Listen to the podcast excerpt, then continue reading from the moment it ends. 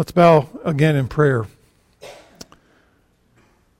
Oh Lord, in reading this rich collection of texts of Scripture, we once again sense that because of your greatness, because of the wonders of you, our God, and of the greatness of your redemption, and of the supremacy of Jesus, our Savior, Lord, we understand and affirm that it is your intent to see and have your gospel of Jesus Christ be proclaimed not just in geographical areas that are familiar to us, but all around this world.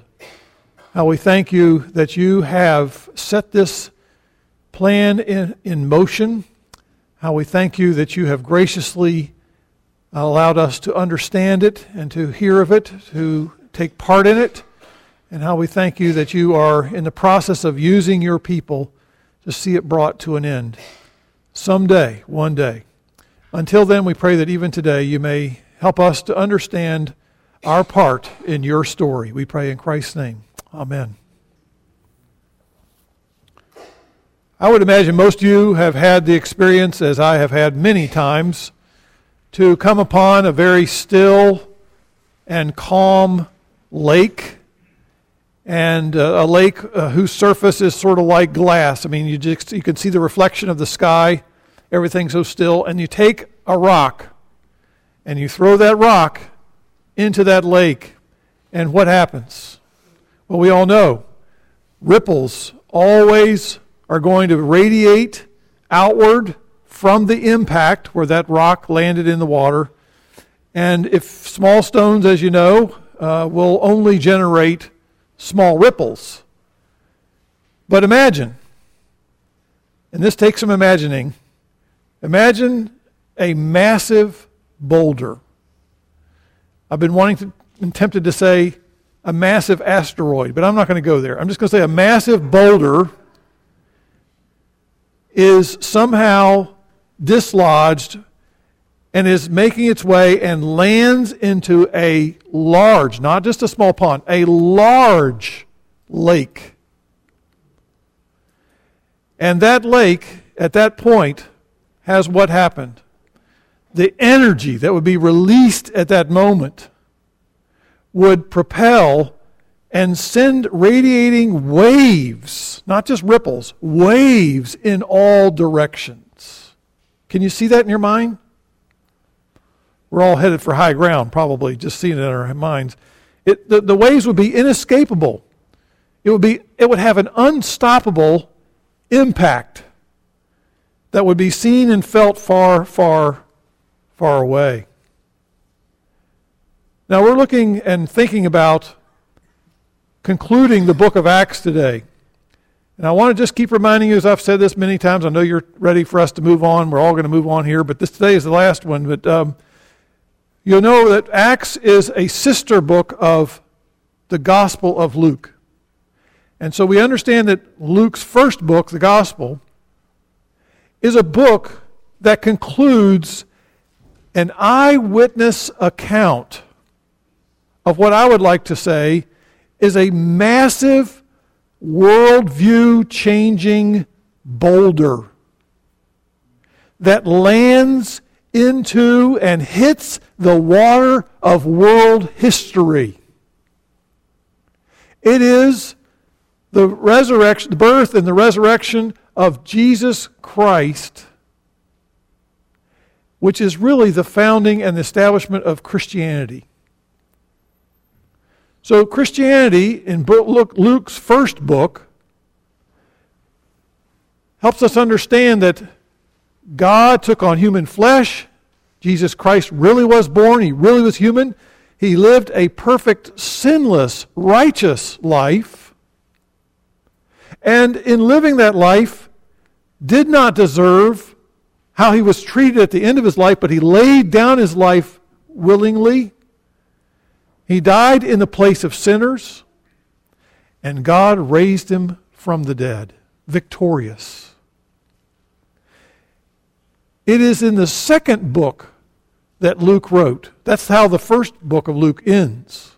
Jesus has been raised from the dead. this massive boulder now has just landed, just had the impact upon that huge lake of world history. Luke's second book picks up where the gospel left off. It begins after Jesus' resurrection. There he is. He is in his resurrected body. He's in Jerusalem.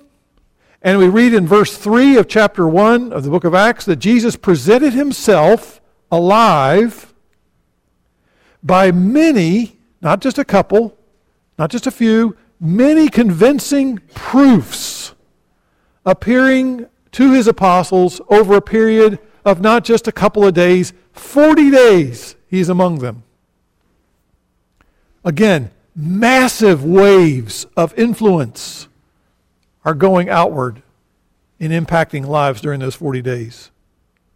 And before Jesus ascends to heaven, he commissions his followers. He says to them, Listen, you are to bear witness. You're to be part of this influence of outwardly moving, radiating, taking of the ripples, as it were, on the pond and moving like those ripples outwardly, taking the good news of Jesus Christ to the four corners of the world. And so the book of Acts begins with that. And now we're coming to the conclusion of that second book of Luke, the book of Acts, chapter 28. And we're looking this morning at the last couple of verses. So if you got your Bible, find your way there to Acts 28. Everybody can know for sure that next week's sermon will not be on Acts. The Sunday after that will not be on Acts. But here we go. The book of Acts concludes with the Apostle Paul. So we've moved from Jesus and the original apostles. Now we're into probably a 30 year period of time has taken place. And Paul is in a place far, far away from Jerusalem.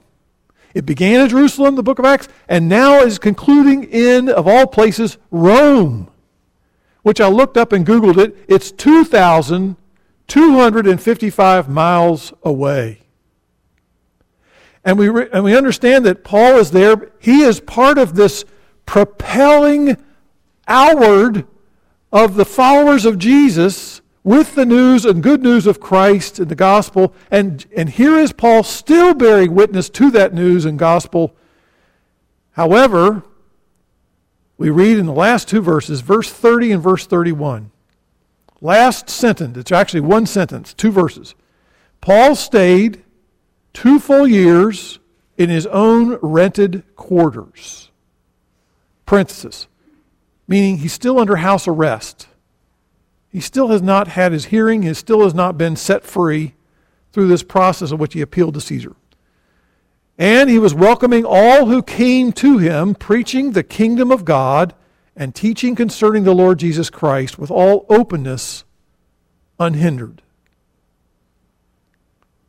That's it. It stops. Period.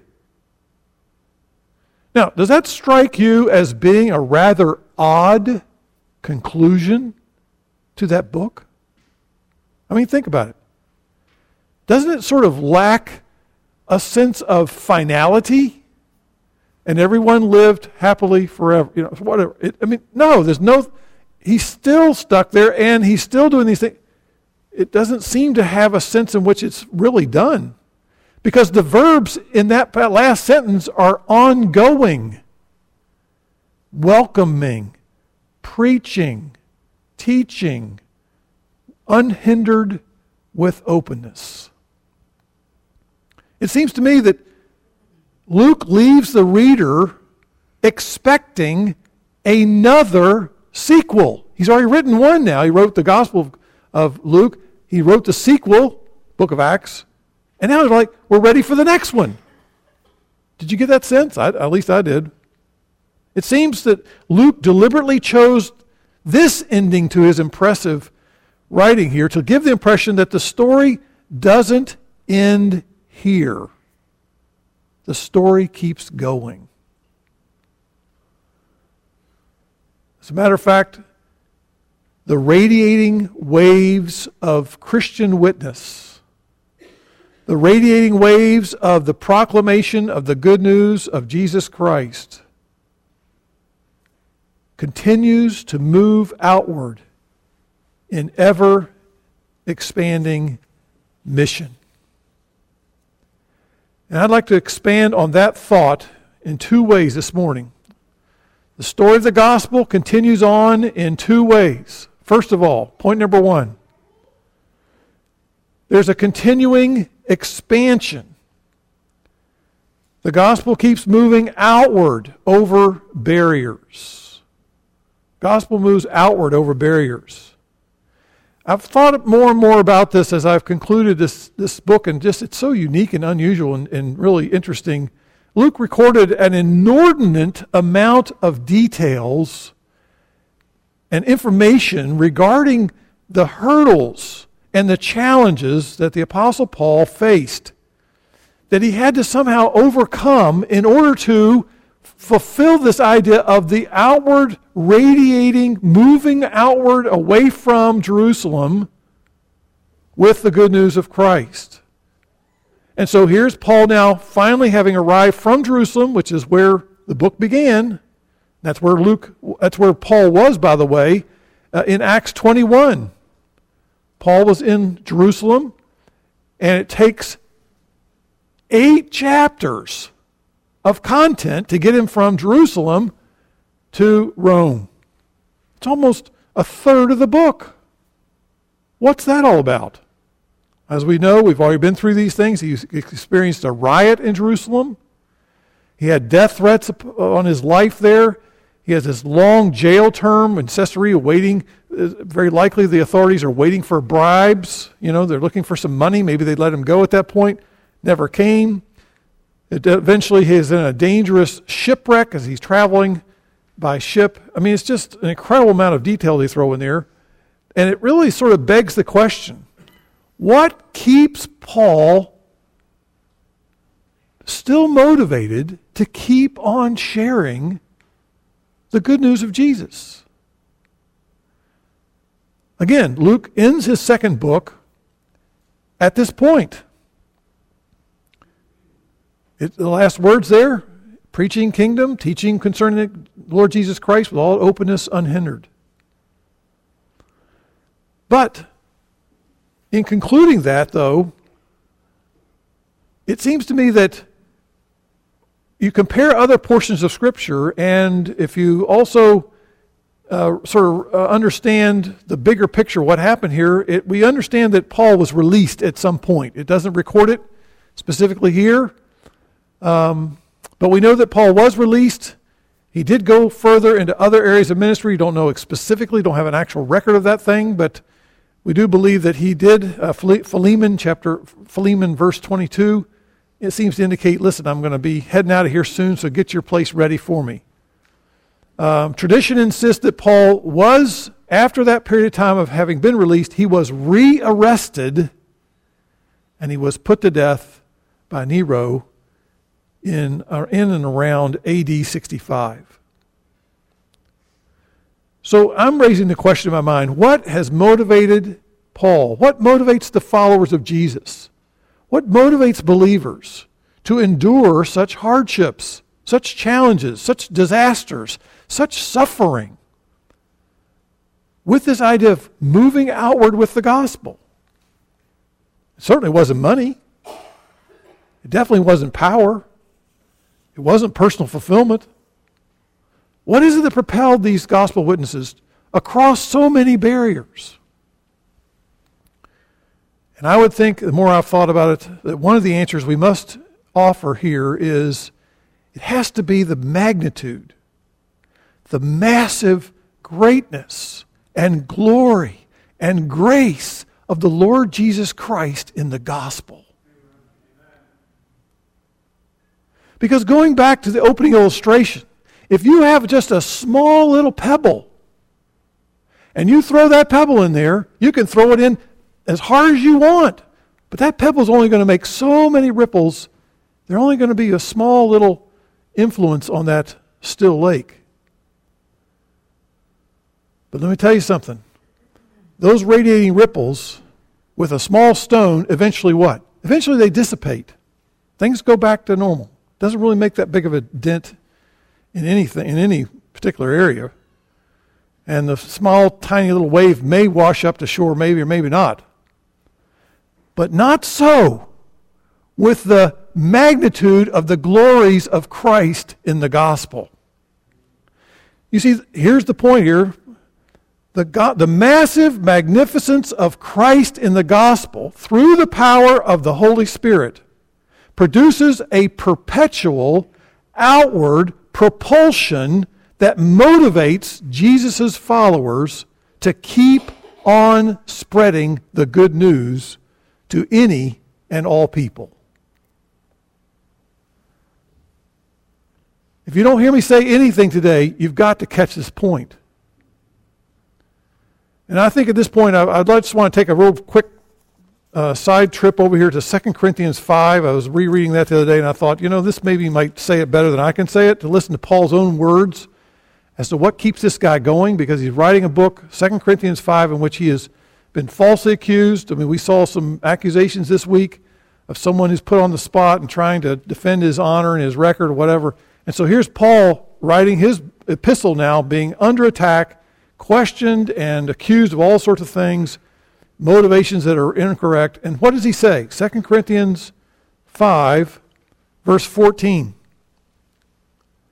He says it's the love of Christ that controls us. He says, That's my real motive in doing what I'm doing. Not the motives that you're alleging that I'm here for the money or I'm here for my notoriety and I'm going to take advantage of you. No. He says, The love of Christ is what's controlling us. Having concluded this, that one died for all, therefore all died. And he died for all, that they who live should no longer live for themselves, but for him who died and rose again on their behalf. Therefore, from now on, we recognize no man according to the flesh, even though we have known Christ according to the flesh, yet now we know him thus no longer. Therefore, if any man is in Christ, he is a new creation. The old things passed away. Behold, new things have come. Now, all these things are from God, who reconciled us to himself through Christ and gave us the ministry of reconciliation, namely, that God was in Christ, reconciling the world to himself, not counting their trespasses against them, and he has committed to us the word of reconciliation. Paul is just dumbfounded that this is what God has done. The graciousness of God, the glory of Christ, and seeing that He's done these things. And now He's brought us into the process of being, we are now what? Ambassadors, verse 20 as though God were entreating through us. We beg you on behalf of Christ, be reconciled to God. And why should we beg people to do that? Because he who made he made him who knew no sin to be sin on our behalf that we might become the righteousness of God in him. It seems to me that you cannot understand Paul and this whole focus on how he's persisted unless you understand the massive magnificence of Christ in the gospel. Let's be honest. It's only in Jesus that you will find true life. Life that liberates us to lay down our lives for others in order to make Christ known. It is only in Jesus that all of our sufferings for the gospel are not worthy to be compared to the glory that's yet to be revealed. It is only the grace of Jesus that covers all of our sin and shame, that enables and prompts us and motivates us to be willing to forgive people who reject us, who ridicule us, who revile us when we bear witness to Christ. People who have suffered, people who know what it means to have people mocking you and giving you grief and looking at you like you're crazy. Only people who have gone down that path can understand the path that Jesus was on and have deeper and more intimate fellowship with Him. I came across the quote by Richard Wurmbrand. I think I alluded him not too long ago, a man who uh, was um, imprisoned in Romania for many, many years. He was put into a, a, solitary confinement uh, for a period, I think it was like 10 years. It was in a, a ditch in the ground. Um, he was totally alone. and uh, suffered a, sec- a second imprisonment with tremendous physical torture and brutality to the point where his body had those uh, scars on him for the rest of his life. Anyway, as a, a believer who would refuse to stop preaching, he said this There once was a fiddler who played so beautifully that everybody danced. A deaf man who could not hear the music considered them, all those who dancing, he considered them insane.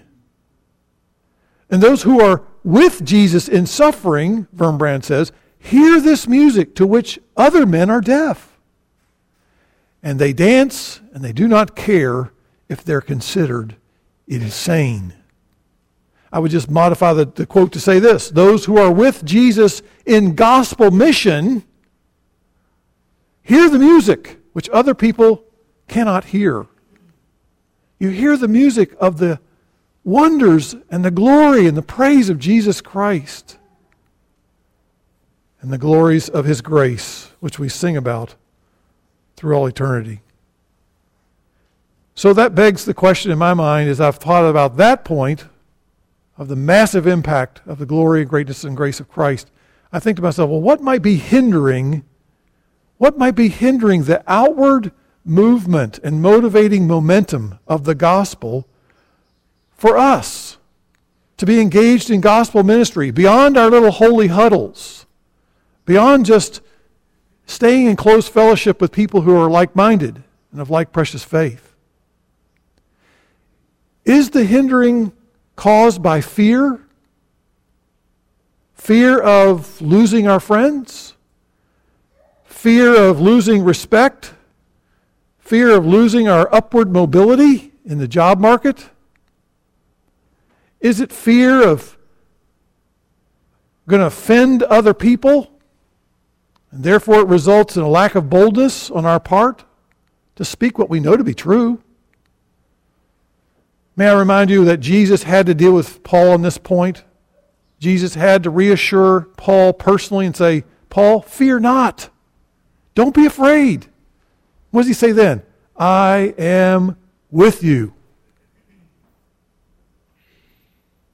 I wonder if the hindering of this outward motivating momentum to move outward with the gospel, does it come from a lack of love? A lack of love for Christ? A lack of love for the lost people that would somehow hinder our witness? Could it be that our love of self our love of comfort impedes us from moving outward toward unsaved people whose lifestyle is obviously much different than our own. Maybe for some of us, it may be a lack of understanding. That we don't really understand clearly how deeply God is passionate about His glory being made known among all peoples. May I remind you that Paul when he was stopped in his tracks and underwent his, his transformation and conversion, it, it, he spent years studying carefully the scriptures, looking into the scriptures to understand how does the scriptures speak to the condition of unbelievers' hearts with the gospel of Christ. I wonder if some of us have lost our compassion.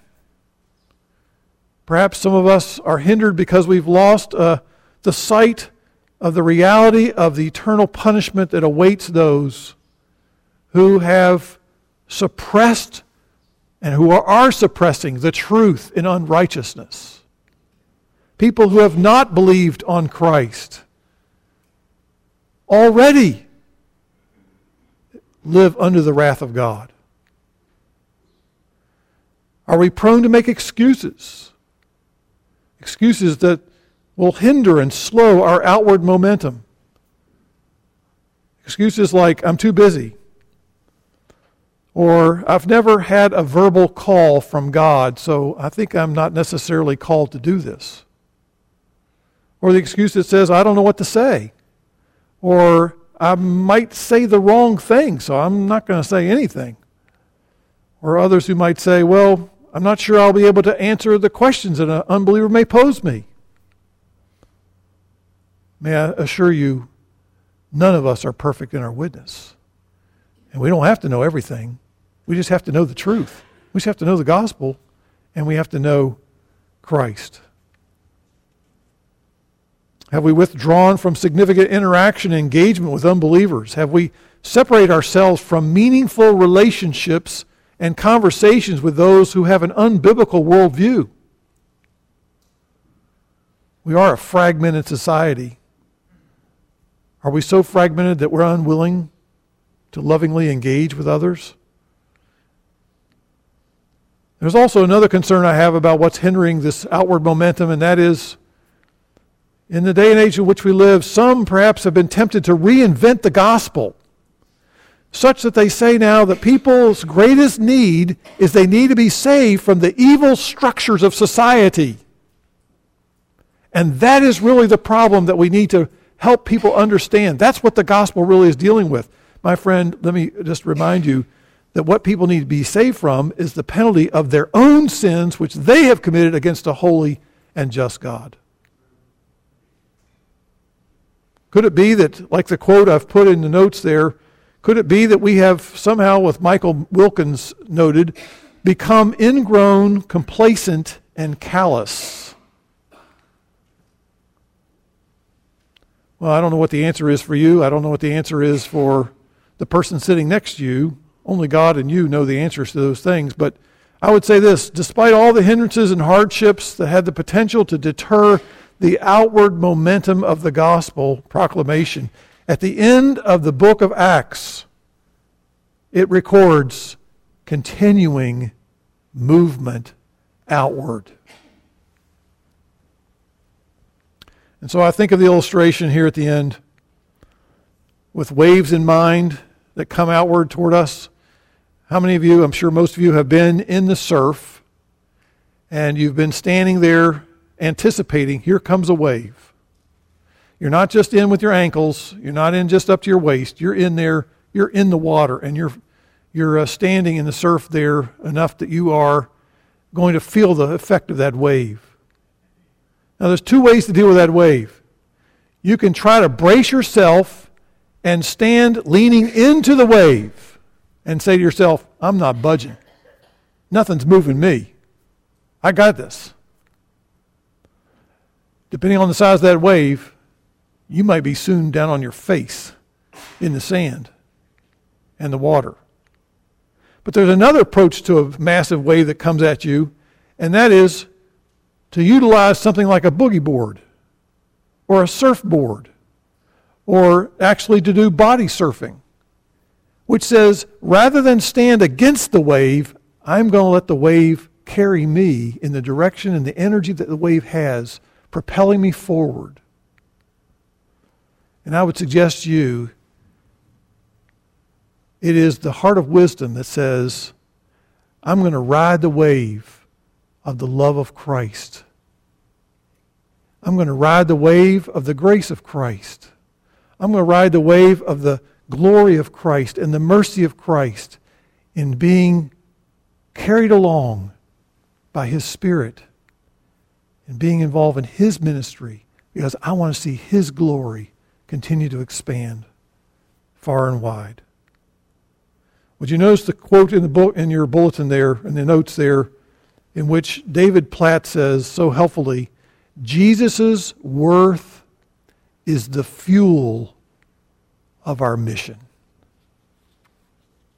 If we lose sight of that, my friend, serving Jesus becomes drudgery. It becomes just work. It becomes suffering with no sense of joy.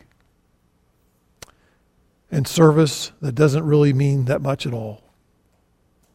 Well, the first point is that there is continuing expansion. It seems to me that's what Luke is very strongly indicating at the end of this book. Secondly, though, he also, it seems to me, having begun the book in this way, the beginning of chapter 1, verse 1, we read in the, in the, in the Gospel Luke, the first, uh, sorry, in, um, in Acts, the first account I compiled, that's the Gospel of Luke, about all that Jesus began to do and teach. Now, with those words, Luke implies that what follows in the rest of the chapters of his second book, book of Acts, um, is what Jesus now in Acts continues to do. He began his work and what he did and taught in the Gospel of Luke. Now in Acts, he's continuing his work and he's doing it through his apostles and through the disciples that he has chosen.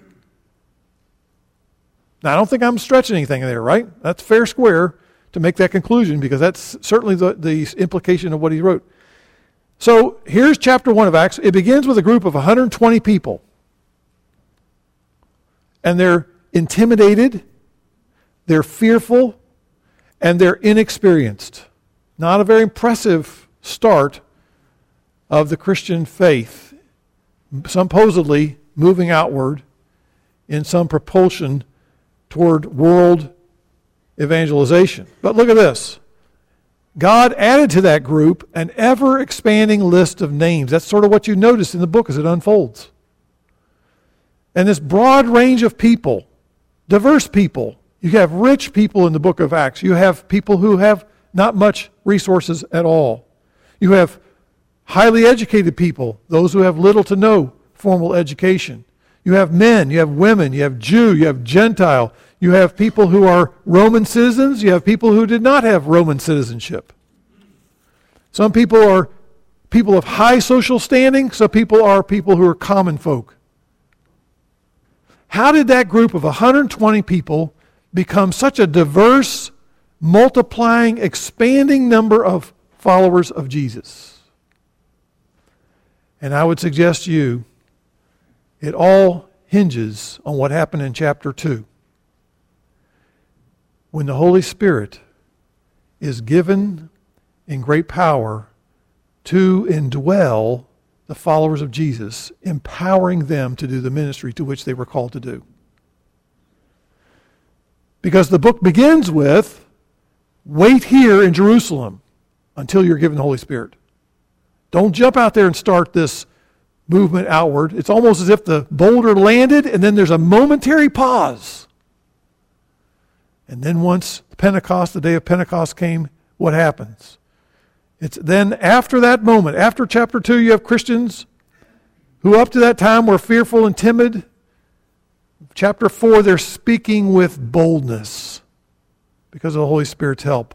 After the day of Pentecost, you have Stephen boldly declaring the gospel in a powerful sermon, after which he dies as a martyr. It's after Pentecost that Philip lays aside his racial hatred for people that he grew up hating and avoiding. And he proclaims the gospel to, of all people, Samaritans. It's after Pentecost that Peter finds the courage and the love to lay aside his cultural norms and he enters into the house. Scandal. He enters into the house of Gentile Cornelius, who has never, ever observed kosher laws. It was after Pentecost that Saul the Pharisee, the religious rule keeper, was dramatically transformed from being a, a persecutor of Jesus' followers to being a person who boldly proclaims Jesus is Lord and Savior. It was after Pentecost that the church in Antioch sent Paul and Silas to plant churches and to begin churches in towns that had no gospel witness. So here's my point.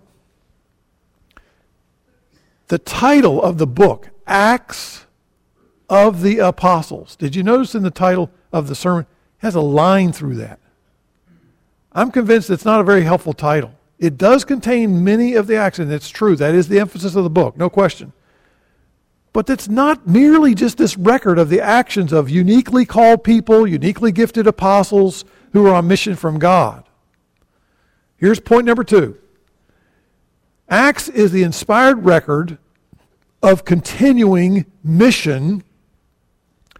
That is, and here's a typo in your notes, our extraordinary God, the word God there's been omitted, extraordinary God working to build his church through ordinary people. You see, Luke's second book of the New Testament is a historically accurate account of what the triune God has accomplished. It is, it is the fact that he has worked his, he has built his church through fallible, frail and fearful people, but it's God who's been building his church. God the Father planned redemption from all eternity. It is God the Son who provided redemption through his incarnation, his perfect life, his death on the cross, his, cru- his resurrection from the dead. It is the Holy Spirit who, com- who applies redemption, empowering people to be his witnesses, guiding them, helping them. And the fact that Paul was proclaiming the gospel with openness, unhindered, has to do with the fact that he's carrying, he is carrying on that work, implying that those who follow after him are going to keep doing the same thing. And so we are here today as a result of not just apostles, but many, many, many faithful believers who have come before us.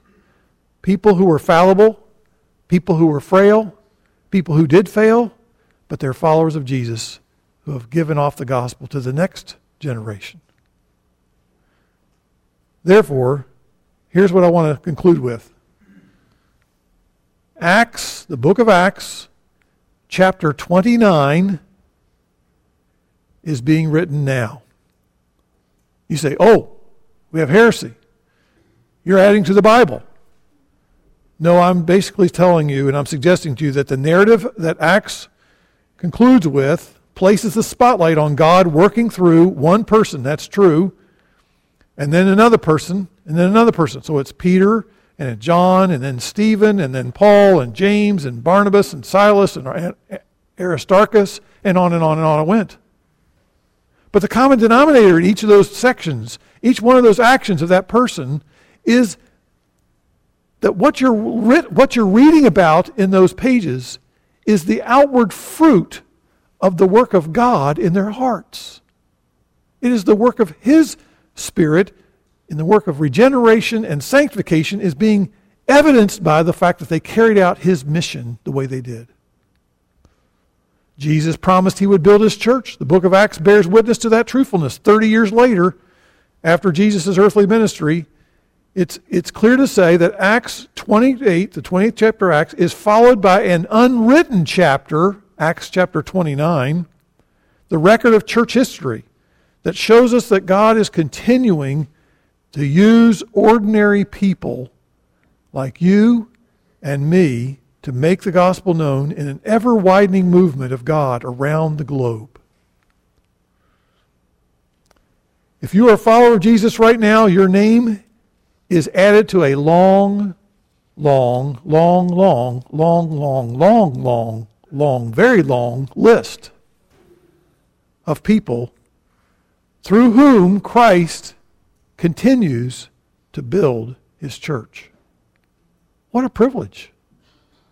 What a blessing.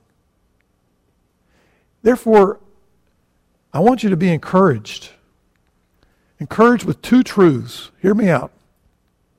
The first encouraging truth is this that we are blessed to be at, given the responsibility and privilege to be gospel witnesses who help to bring the gospel to whoever God brings in our path and whoever God would send us to cross other paths with. But we also need to understand the encouragement is that God is the one who is at work in us both to give us the will and the desires and the motivation and to work for His good pleasure. I don't know about you, but someday I want to hear God say to me, You didn't give in to all the hindrances, but that you have faithfully served. Welcome into the kingdom, good and faithful servant. I want to please Christ in my life. Because why? Because I am so amazed by Him and His grace and love toward me. Let's pray.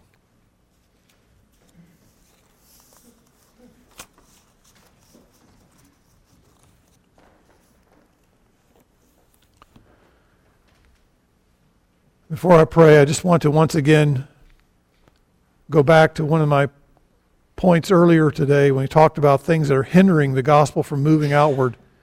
I just want to say one thing I forgot to mention was that there might be some of us here today who are not motivated to be involved in gospel ministry and making Christ known because we really love our sin more than we love Christ. We don't want to give up our sin. And if that's true of you, then let me urge you to step back and look at the big picture. Because what you're holding on to is radioactive. It will ruin you. It is destroying your life. It is robbing you of the greatest treasure. You have been sold a bill of goods. And so I'm calling you today, if you're not motivated to follow Christ, to suffer for Christ, to make great, great make Christ great in how you live your life and making him known to others, let me just say maybe it's because you don't know Christ.